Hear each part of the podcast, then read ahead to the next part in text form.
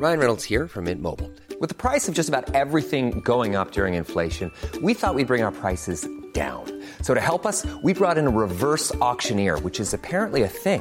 Mint Mobile unlimited premium wireless. Ready to get 30, 30, bit to get 30, bit to get 20, 20, 20, bit to get 20, 20, bit to get 15, 15, 15, 15 just 15 bucks a month. So, Give it a try at mintmobile.com slash switch. $45 upfront for three months plus taxes and fees. Promo for new customers for limited time. Unlimited more than 40 gigabytes per month. Slows. Full terms at mintmobile.com.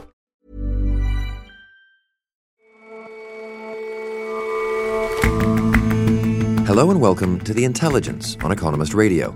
I'm your host, Jason Palmer. Every weekday, we provide a fresh perspective on the events shaping your world. In the Fergana Valley of Central Asia lies Sokh, a little pocket of Uzbekistan's territory that lies entirely within Kyrgyzstan. The valley is a tangle of such exclaves, and clashes at the many border crossings are increasing. And a word of caution if you're planning to drive in Estonia. The country's innovation minded authorities are running a trial in which speeding is punished not with a fine, but with a long roadside timeout.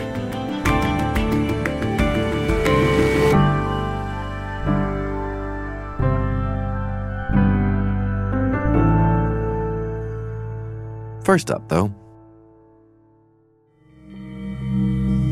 not so long ago, Cameroon was a stable country in a fragile region. Today, it's anything but.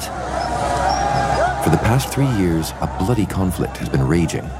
Separatist militias want independence for the English speaking areas of the mainly francophone country. The government's trigger happy forces are burning down villages, while the militias are becoming increasingly violent.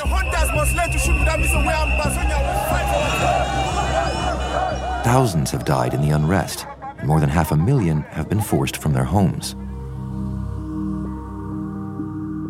I spent a week travelling in the Anglophone regions, where the effects of the war are clear for everyone to see. John McDermott is our Africa correspondent. In village after village that I drove through, I saw fields that had grown wild, houses that had been burned down, and several buildings that had just been pockmarked with bullets. You know, the conflict was inescapable. The origins of the conflict go back at least a century. After the First World War, the former German colony of Cameroon was split up between Britain and France. And then, when those parts became independent in 1960 and 1961, they were spliced together to make modern day Cameroon. And now the country is officially bilingual, with roughly 20% of people speaking English and 80% of people speaking French. But the English speakers claim decades of marginalization by the central government, and year upon year, they've been promised more devolution to their regions, but those promises have been repeatedly broken. And so, why did those tensions start to increase three years ago? Well, those tensions had been bubbling for some time, but towards the tail end of 2016, lawyers and teachers hit the streets protesting against the imposition of francophone systems. And in response to those peaceful protests, the government hit back hard. In turn, a year later, some of the more extreme Anglophones, who are separatists, i.e., they want independence, they proclaimed the independent state of Ambazonia, which is named after the Ambas Bay in the southwest of the country. And once more, this led to another escalation, this time violent. International NGOs think there's been at least 3,000 people killed and perhaps several times more than that. And so, who's responsible for that violence then? Is it, is it security forces? Is it the separatists themselves? So neither side are covering themselves in glory. Both separatist militias and security forces have committed atrocities. But there's also no doubt that the Cameroonian military is behind most of the bloodshed. A local NGO in Buea, the main city in the southwest region, estimates that more than 220 villages across the Anglophone region have been burned by the Cameroonian military. And, and you met some of the people who have been affected by that violence? Yes, I met lots of people who had been affected. One man I met was called Ayuk, who had to flee his village of Ikona because of just a torrent of shootings and burnings by the military. He said that he could recall literally hundreds of incidents where soldiers had fired at his fellow villagers. The devastating story is that when the military come, they would destroy houses, remove people from their houses and shoot them. So it was frightful, it was dangerous. Sometimes they come- And you know, when you're hearing these stories, you kind of stop and say, "Well, why? You know, why are they? Why are they doing this?" And you know, for him, it just seemed like there was no questions being asked by the soldiers; they were just firing at will. So we had to. And We why have do you think they shot your neighbor and this two, these two other people? I really cannot tell you. I really cannot tell you because that's just the system. They meet people on the way and shoot them. I don't know their reason. And you say that the, the army is responsible for most of the violence, but not all. I mean, wh- what are the separatists doing? So the separatists have mostly been attacking military and the military installations, but they've also been attacking people on their own side who are deemed to be collaborators with the state. One woman I met, Adeline, worked for a state-run company called the Cameroon Development Corporation, which runs a series of plantations in the region. And she described how one day she was accosted by about 20 of these militiamen who attacked her, tied her to a tree, stuffed leaves in her mouth, After that, they strip us down again, whip us with cutlass, our back. whipped her, and then chopped off a finger. Be hospital two months. Again, you, you ask her, why are they doing this? And her crime, little as it might seem to us, was to work for this state run company, and thus she was deemed a collaborator. If you have anything to do with the Francophone central government, you're deemed to be on their side. I mean, that must have knock on effects for the way the country runs, for, for the economy, for society. The economy is collapsing. The Anglophone regions contribute about a fifth of the country's GDP. And the main company is that plantation, CDC. And since the attacks began a couple of years ago, work has essentially stopped. Revenue is down 90%. They haven't sold a single banana. When I went down to the headquarters in a town called Limbe, the general manager and all his staff just seemed completely forlorn, not least because they had also been receiving lots of death threats from the separatists. So I said, you know, how are you how are you dealing with this? And he paused and he sighed and he looked at me and he just said, I pray more, I go out less. I pray more, I go out less. And so, in essence, people are, are simply afraid to go about business as usual. Yes, there's widespread terror amongst the population, and it's especially acute amongst parents. Almost 90% of children in the Anglophone regions have not gone to school for three years. This is partly because of forced displacements by the military, but it's also because the separatists see schools as arms of the state. Now, there are some incredibly brave educators who have set up ad hoc classrooms in buildings for these displaced children. But again, it's not entirely safe. I asked one of the teachers at the school I visited in Buea, how do you ensure the security of these children? And frankly, she admitted you can never be 100% safe. We are in a war. We are, in fact, we always say we are in a war. Yes, we are in We are in a, yes. In fact, she said that there were often threats of kidnapping, which has become increasingly common as the separatists either seek to impose their will or, frankly, sometimes just seek to get extra money out of the population. So, what about the people who aren't directly involved in the conflict in, in the Anglophone region? How do they view the constant cycle of violence? It's hard to do polling in a war zone, but when the violence began, it seemed like there was a surge in support for the separatists who were viewed as helping keeping locals safe. But as time has gone on and you find things like the sabotage of education, opinion may be slightly shifting against them. I interviewed a professor at the University of Buea, a guy called Ernest Malua. The, the pain they've inflicted on the community has changed attitudes. And he said that loyalty to the separatists is indeed dwindling. They, they no longer call them our boys, they now call them those boys. He also told me that you know, what most Anglophones want isn't necessarily independence. They want more autonomy, perhaps they want a federal Cameroon. It is not as if Cameroonians want to separate, it's not as if it is Anglophone versus Francophone. But he was very keen to stress that the Anglophones have grievances, but they're with the central government, not their French speaking compatriots. Do you think a, a, kind of reduced appetite amongst the Anglophones for this conflict will have any effect on it? I mean, how do you see the situation playing out? At the moment, we're in a bit of a stalemate because the separatist militias can't take the towns and the Cameroon army can't take the bush. Now, that normally calls for a political solution, but Cameroon, governed as it is by President Paul Biya, who has been on the proverbial throne for 37 years, is prone to move slowly. In September, he announced a national dialogue but it was a total sham. Some of the key people weren't invited, and it wasn't really even about the Anglophone crisis. So, what you have then is this political process that's going far too slowly, also because the rest of the world doesn't take much notice. It's an underfunded, underreported crisis, and the bulk of people are just stuck in the middle of these two warring sides. Many people just want to get on with their lives in peace, and sadly, that's only possible in a few safe places, such as the very center of Buea, One evening, as I was there in the center, I was waiting for the bishop of the town, and I caught one of those few glimpses of normality. Through the open windows of the church, I watched a choir, including many members who had actually fled their homes from other parts of the region, and they were, they were practicing their songs.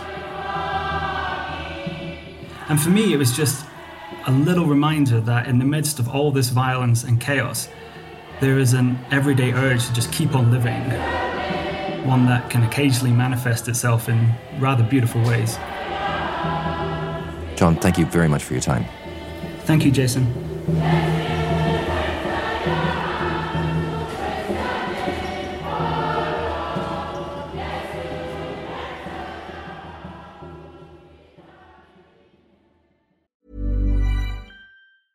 Hey, I'm Ryan Reynolds. At Mint Mobile, we like to do the opposite of what Big Wireless does. They charge you a lot, we charge you a little. So naturally, when they announced they'd be raising their prices due to inflation, we decided to deflate our prices due to not hating you. That's right. We're cutting the price of Mint Unlimited from $30 a month to just $15 a month. Give it a try at mintmobile.com slash switch. $45 upfront for three months plus taxes and fees. Promo for new customers for limited time. Unlimited more than 40 gigabytes per month. Slows. Full terms at mintmobile.com.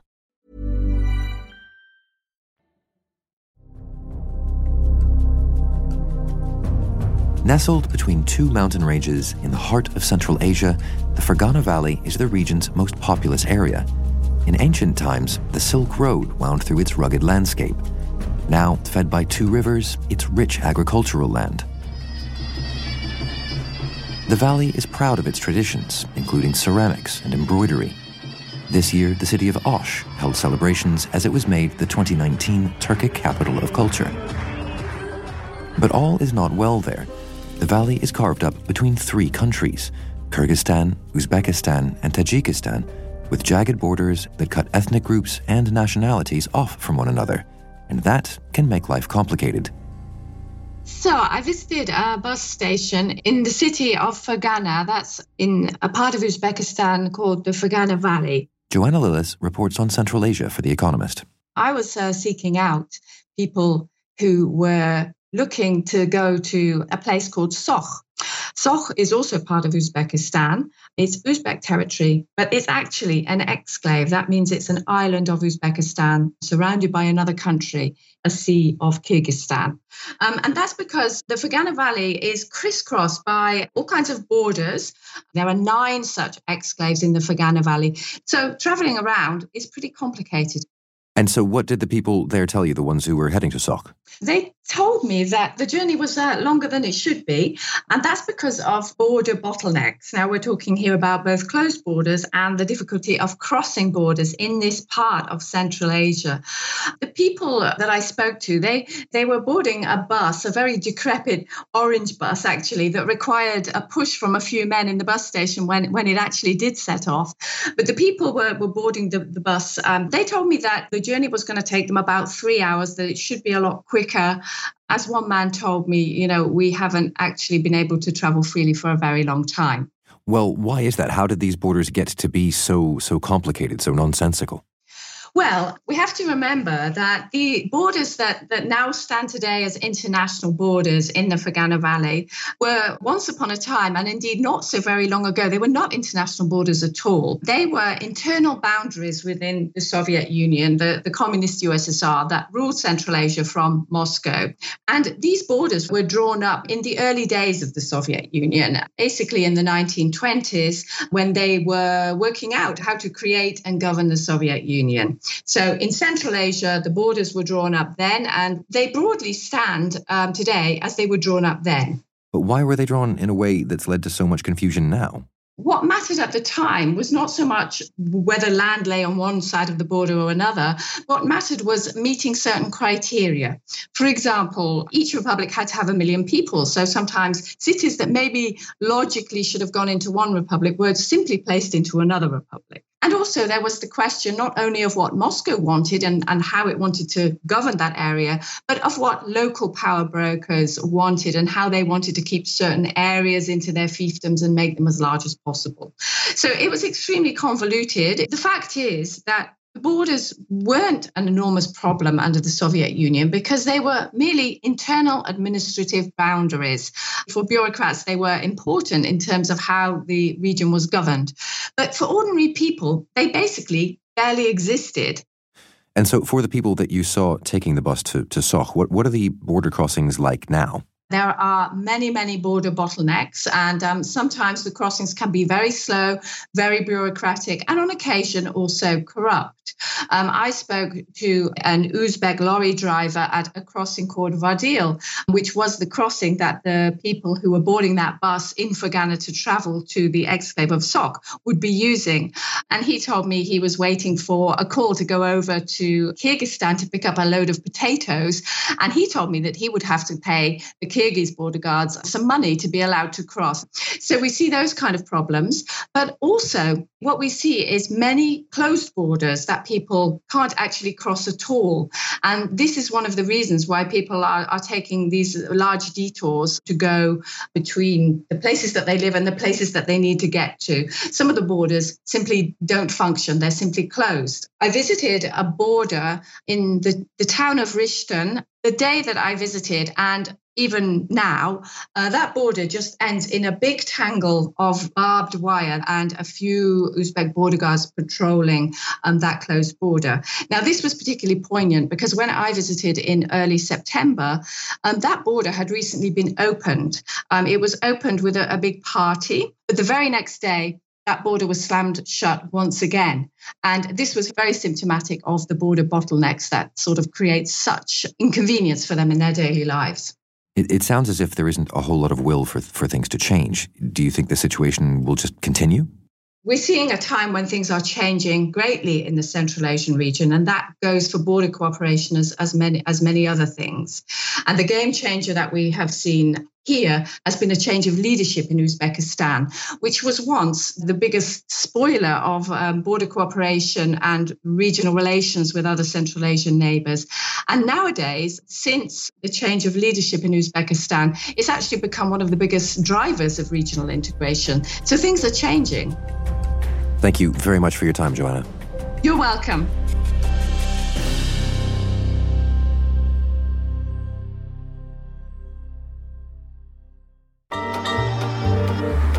In Estonia, police are taking the phrase time is money quite literally these days, especially for drivers who are a bit too keen to shave time off their journeys.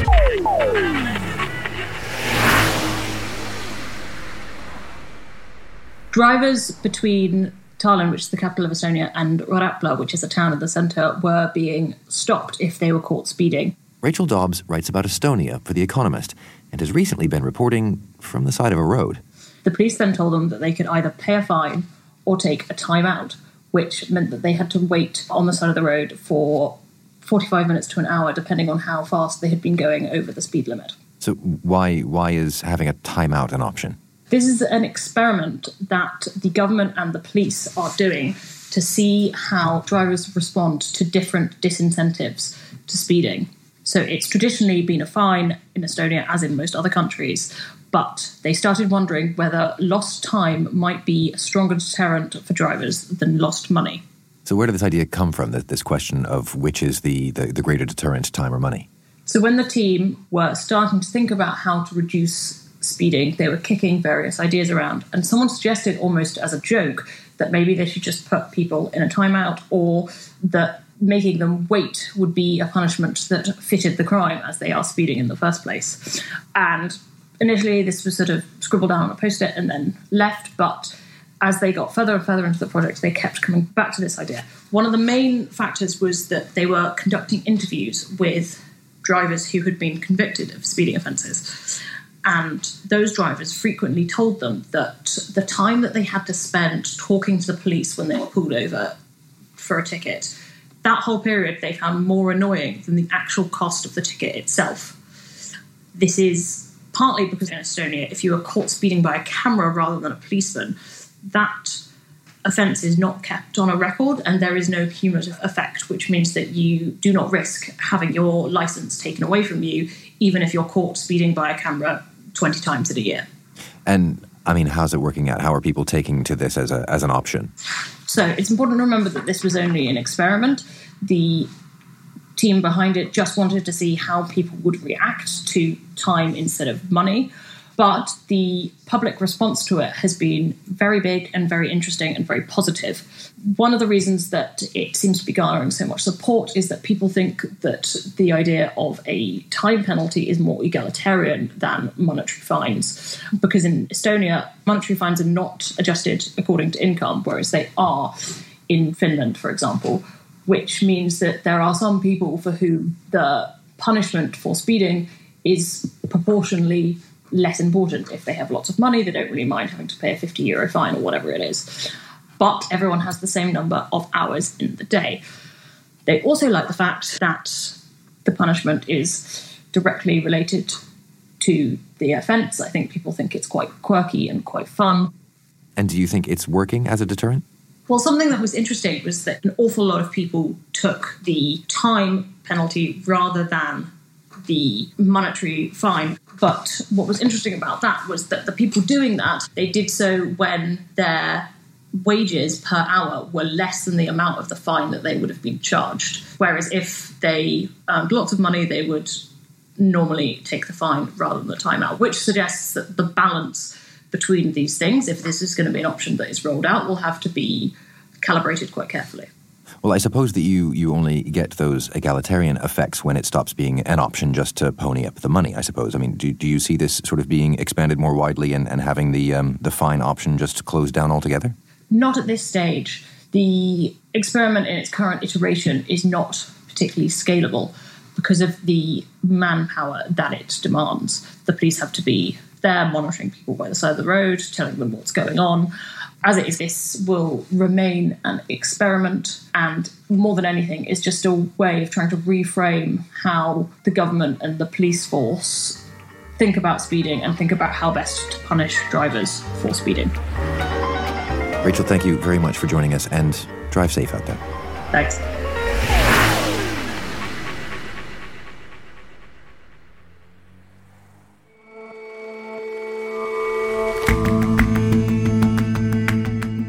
That's all for this episode of The Intelligence.